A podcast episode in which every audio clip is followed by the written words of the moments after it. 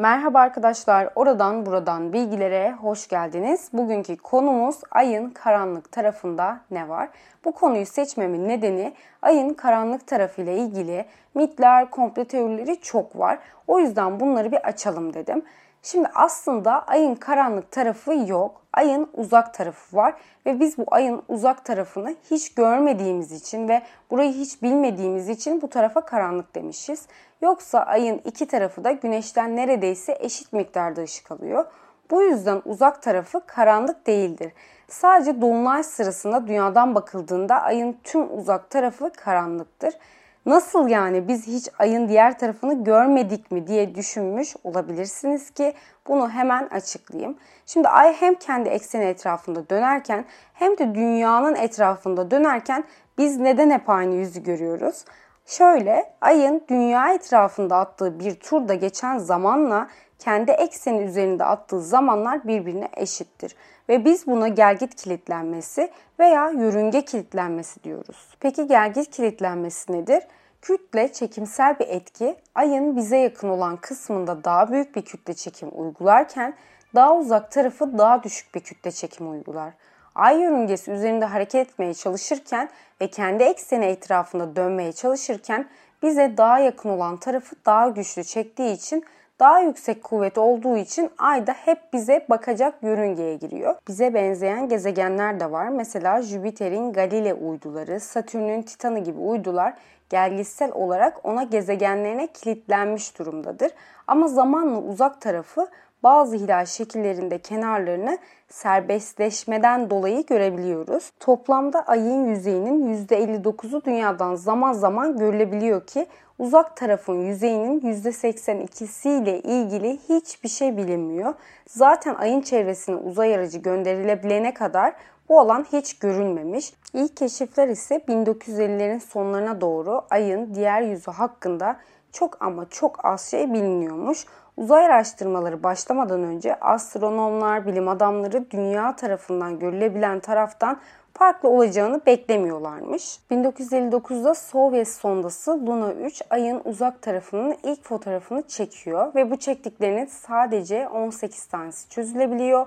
Görüntüler analiz ediliyor ve 1960'da Sovyet Sosyalist Cumhuriyetler Birliği Bilimler Akademisi tarafından yayınlanıyor. 1967'de Ayın Uzak Tarafı Atlası'nın ikinci bölümü Moskova'da yayınlanıyor. 1962'de ise NASA'nın Ranger 4 uzay sondası çarpışmadan önce herhangi bir bilimsel döndürmemesine rağmen ayın uzak tarafını etkileyen ilk uzay aracı oluyor. Daha sonra NASA'da ilk kapsamlı araştırma başlatılıyor. Bu araştırmayı Amerikan Lunar Orbiter programı tarafından gerçekleşiyor. Lunar Orbiter 5 uzay sondası tarafından sağlanıyor. Uzak tarafı ilk 1968'de Apollo 8 görevi sırasında William Anders görüş ve görüntüyü şöyle açıklamış. Arka taraf çocuklarımın bir süredir oynadığı bir kum yığınına benziyor. Her şey hırpalanmış. Tanım yok. Sadece bir sürü tümsek ve delik var demiş. Sonra ise 24 kişi tarafından daha sonra burası görülmüş.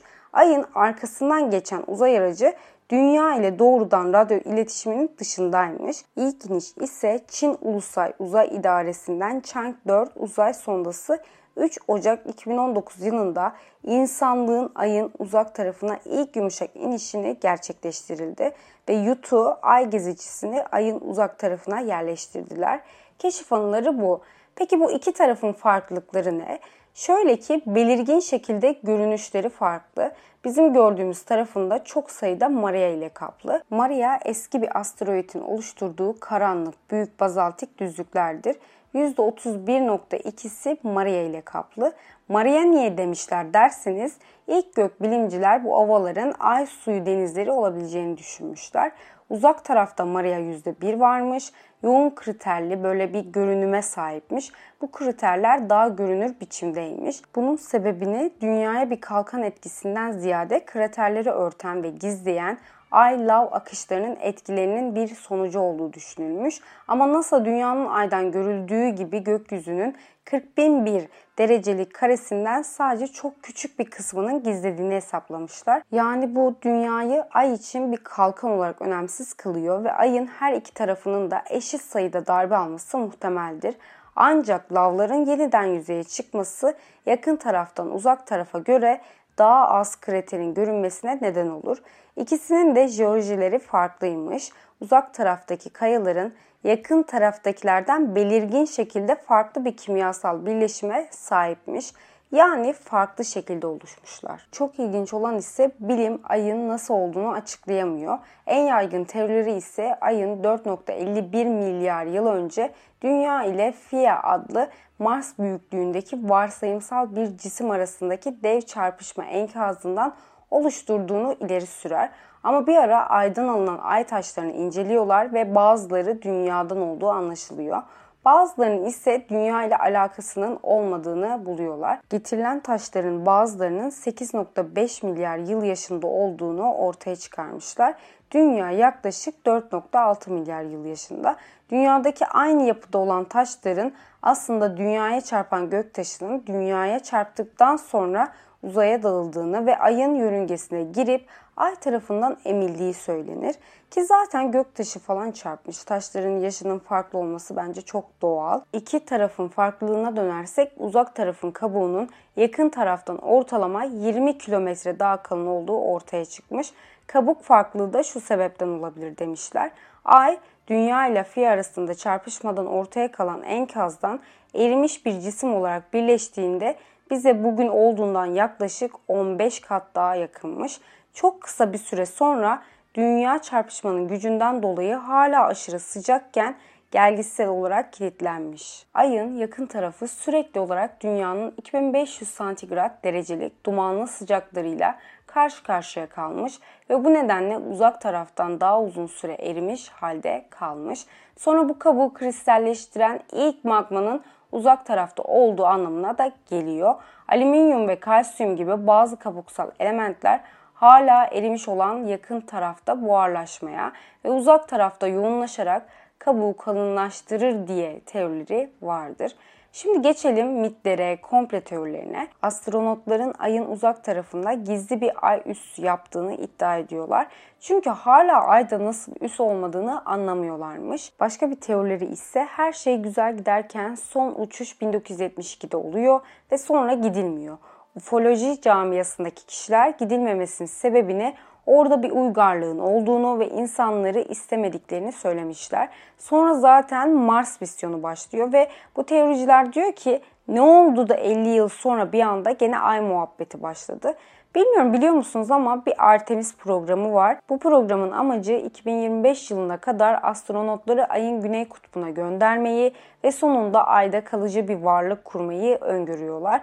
Artemis insanları aya hızlı bir şekilde indirmek ve bundan sonra uzun vadeli bir insansı uzay uçuşu hedefi olarak Mars'a odaklanmak için tasarlanmış bir projedir. Başka bir komple teori ise ayın yüzeyinin altında veya karanlık tarafta bir şehir olduğunu ve birilerinin yaşadığını öne sürerler. Hatta şöyle bir şey anlatırlar. Apollo 18 uçuşunda 3 tane astronot seçilmiş. Ayın yüzeyine ikisi inmiş. O iki astronot ayda bir hastalığa ya da biri tarafından saldırıya uğramış.